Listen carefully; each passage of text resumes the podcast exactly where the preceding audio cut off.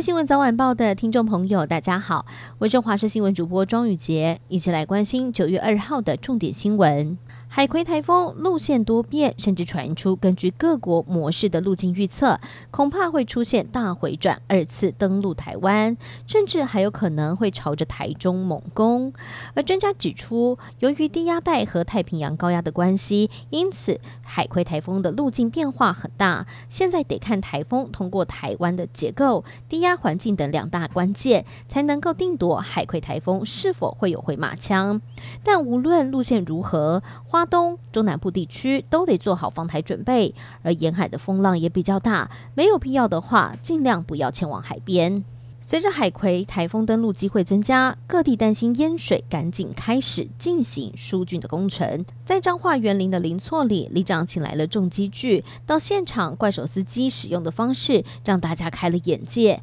因为它是夹着废弃的床垫弹簧，在野溪里面来回的扫动，一下子就把杂草清得非常干净。有民众就说了，自己七十多岁，从来没有看过这样的方式，很好奇是谁发明的。司机就说。这是他们同行之间口耳相传的方式，但是也要稍微训练过才能够亲得又快又好。受到台风的影响，屏东往返小琉球的交通船，不论是东流线还是盐流线，今天会开出末班船，三号、四号全天停航。社会焦点：本名曾耀峰的枪炮通气犯曾国伟，在逃亡期间利用 IMB 借贷平台吸金九十亿元，全案一共是有三十一个人被北检起诉。而其中被羁押的五名被告，在昨天移审北院，下午召开了羁押庭，裁定曾国伟和女朋友张淑芬延押，而营运处长、财务主管还有账房，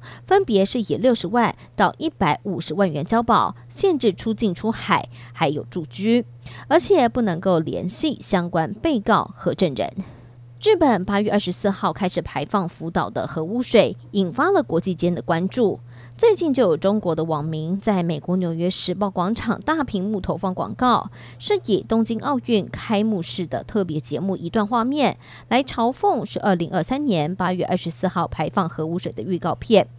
广告从八月二十八号在纽约时报广场循环的播放。预估恐怕花了不少广告费。日本零售连锁品牌唐吉诃德要插旗高雄了，全台最大的千坪店铺预计要到第四季开幕。最近积极的招兵买马，上午高雄市劳工局举办了大型征才活动，唐吉诃德一共开出了九十七个职缺，现场有不少年轻人来应征。今年四月二号，巴黎市民公投通过，从九月一号开始，市区要正式的禁止共享电动滑板车。这项服务也将走入历史。法国巴黎在二零一八年为了环保，实施了共享电动滑板车的服务，不过却发生了不少双载或是使用完之后乱丢，甚至撞死人等等的乱象。如今法令生效了，法国也将成为欧洲第一个禁止电动滑板车的国家。